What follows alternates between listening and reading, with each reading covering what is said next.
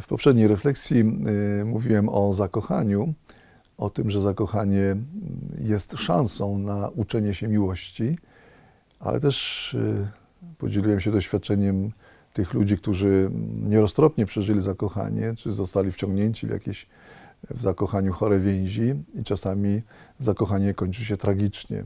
Byciem wykorzystanym, wciągniętym w uzależnienia, y, porzuconym, skrzywdzonym. I co robić, żeby zakochanie nie kończyło się tragicznie, tylko chwalebnie, albo piękną przyjaźnią, albo wręcz małżeństwem i rodziną? Otóż wszystko zależy od kolejności więzi. Kiedy chłopak i dziewczyna zakochują się w sobie, czy kobieta i mężczyzna, e, wtedy rozstrzygające jest to, jak, w jakiej kolejności będą budować bliskość między sobą. Co tu może być najgorszego, najbardziej postawionego na głowie? Otóż najgorsze, co się może przydarzyć tym, którzy zaczynają budować związek, zaczynają tworzyć parę, zaczynają się zakochiwać, najgorsze jest to, że zaczną od więzi cielesnej, że zaczną się przytulać, może już na, zakochali się powiedzmy na dłużej przerwie, a, a po południu już się wycałowują, wytulają, obmacują, przepraszam za twarde słowa, a może nawet współżyją. No, gorzej być już nie może. Bo jeżeli się zacznie od więzi cielesnej, to zacznie się to degradować, ta relacja do pożądania, do cudzołóstwa, do uzależnień seksualnych wręcz, do wykorzystania i wyrzucenia tej drugiej osoby. No zwykle tutaj najbardziej zraniona będzie dziewczyna, bo chłopak, któremu dziewczyna tak ulega, któremu się daje traktować jak ciało do wykorzystania, zostanie wykorzystana i wyrzucona.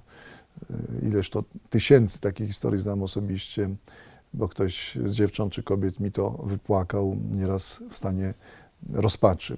Więc chcesz być nieszczęśliwy, chcesz sobie rozwalić życie na samym punkcie startu, to zacznij w budowaniu relacji chłopak-dziewczyna od, od ciała, od przytulania, od dotykania się, od podniecania się, od współżycia. Masz gwarancję, mogę Ci dać na piśmie gwarancję, że będą tajemnice drastycznie bolesne. Za chwilę się one pojawią. Natomiast co robić, jeśli chcesz być szczęśliwy? Jeśli chcesz roztropnie przeżyć zakochanie, co nie jest łatwe, i chcesz od zakochania przejść do miłości, z nadzieją, że to będzie nawet ta największa miłość małżeńska, a przynajmniej, że skończy się to przyjaźnią, będziecie się wspierać, nie będziecie małżonkami, może małżeństwo będzie z kimś innym, ale tutaj będziecie już do śmierci sobie wdzięczni za to, żeście mądrzy przeżyli zakochanie. Otóż trzeba stosować właściwą kolejność więzi. Od czego zacząć? Od rozmawiania. Od więzi, którą możemy nazwać więzią poznawczą. Poznajemy siebie. Rozmawiamy, na przykład ona opowiada o sobie i pyta chłopaka y, nie tylko ile masz lat, ale czy zbierasz motyle, ile razy czytałeś mojego księcia, jakie lubisz kolory kwiatów, czy w ogóle kwiaty, ile zarabia twój tata. Mówię teraz z uśmiechem. I takie różne pytania i odpowiedzi, yy, czym się pasjonujesz, jakie jest twoje tam hobby, jakie są e, twoje zasady życia, jakie zasady moralne, czy należy do jakiejś grupy katolickiej? I tak dalej. A więc rozmawiamy. Nie trzymamy się za ręce jeszcze. E, po pierwszym tam poznaniu się z w pierwszych, drugich, trzecich rozmowach, tylko patrzymy sobie w oczy i rozmawiamy, poznajemy się. Nieraz mi dziewczyny mówią, proszę księdza, ale mój chłopak to jest taki nieśmiały, że on e, o niczym, o sobie nie rozmawia, może o innych rzeczach tak, ale o sobie nie. No chyba, że się upije, no to wtedy tak, to mu się rozwiązuje buzia, język, więc mówię wtedy to daj sobie spokój, albo ty, albo alkohol, mówiąc tak już z gorzką ironią. Więc jeżeli nie rozmawia z tobą, czy wsłuchuje się w, co, w, to, co ty mówisz, ale samo o, o, sobie nic nie mówi, to nie wiesz, kto to jest, to nie, nie, nie trzymaj go za ręce. Bo być kpiła z siebie. Na razie nie wiesz, kto to jest. W związku z tym najpierw rozmawiamy.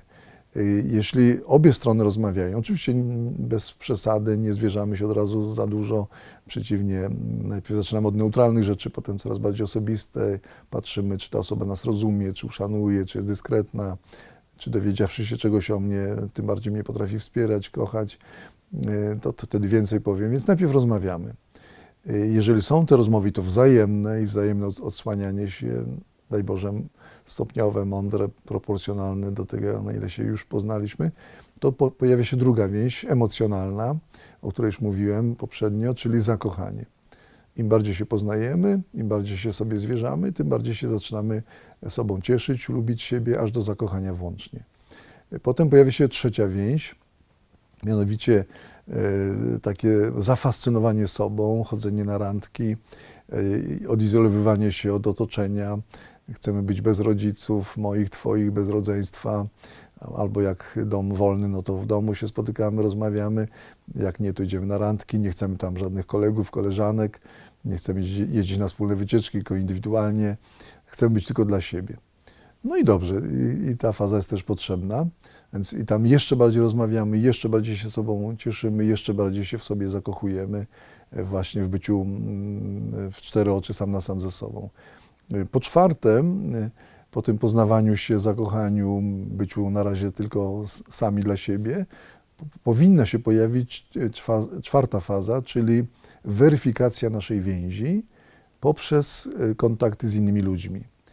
Ja zaczynam y, odwiedzać, odwiedzać Ciebie w Twoim domu rodzinnym, kiedy są rodzice, rodzeństwo, Ty zaczynasz odwiedzać mnie, kiedy są moi bliscy. Zaczynamy jeździć, wracać już do wycieczek y, klasowych, szkolnych. Już nam nie przeszkadza to, że ktoś jest obok nas, y, z kolegów, koleżanek.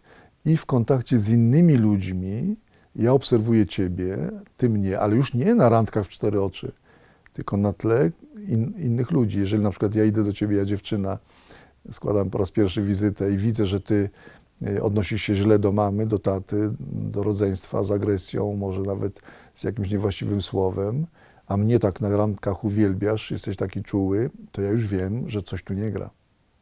Na randkach bym tego nigdy nie odkryła.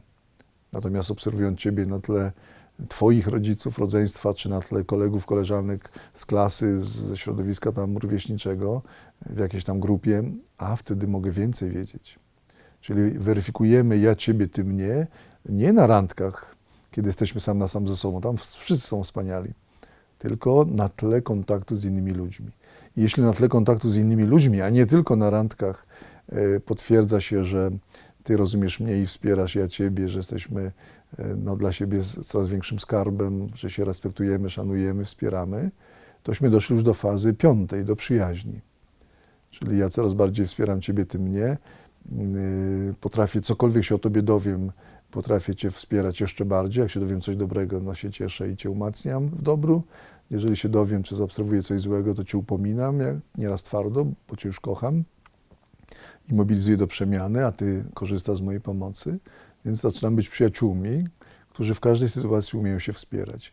Jeśli ta przyjaźń się między nami potwierdza, to możemy wejść w szóstą fazę, w fazę narzeczeństwa.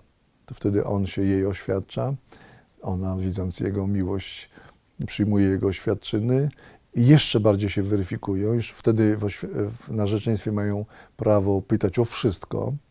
Na przykład ona może go spytać, czy miałeś inne dziewczyny, jeśli miałeś jakąś tam bliższą dziewczynę, do czego doszło, jeśli do czegoś doszło, czy masz jakieś zobowiązania wobec innych, czy masz jakieś trudności psychiczne, czy masz jakieś problemy z uzależnieniami, z alkoholem, z pornografią. Więc mam prawo wszystko spytać, a jeżeli mnie oszukasz, to ślub będzie nieważny, jeśli do ślubu dojdzie. Więc wtedy obserwujecie jeszcze uważniej. Wtedy już mam prawo stawiać twarde wymagania. Na przykład, chłopcze, mogę przyjąć Twoje oświadczyny, jeśli na przykład nie do, przestaniesz dotykać alkohol. Mówisz o pełnoletnim, bo jak niepełnoletni, no to, e, to, to a dotyk alkoholu, to trzeba natychmiast zerwać bo, bo się nie nadaje na, e, w tej fazie życia na kogoś, kto nie będzie wspierał. W każdym razie mogę Ci stawiać twarde wymagania. Jeśli ich nie spełnisz, to się wycofuję, zrywam zaręczyny, bo mm, nie przestajcie kochać, ale zrywam zaręczyny, bo jeśli aspirujesz, by być moim mężem czy moją żoną, to dajesz mi prawo, bym Ci stawiał, stawiał wymagania. Więc jeśli nie aspirujesz do bycia moim małżonkiem, to rób sobie co chcesz, mówiąc tak troszkę z ironią ale jeśli aspirujesz do bycia moim małżonkiem, to ty masz prawo stawiać mnie wymagania Boże, rozsądne, ewangeliczne, twarde, a ja tobie. I jeśli obydwoje przeżyją, daj Boże, w czystości i ten okres i postawią sobie e, bardzo piękne wymagania i sami sobie sobie nawzajem i te wymagania spełniają, no to wtedy może być decyzja o, ślubie. No to zostańmy tak na zawsze już y, w tej największej miłości, tej małżeńskiej. O niej w kolejnym odcinku.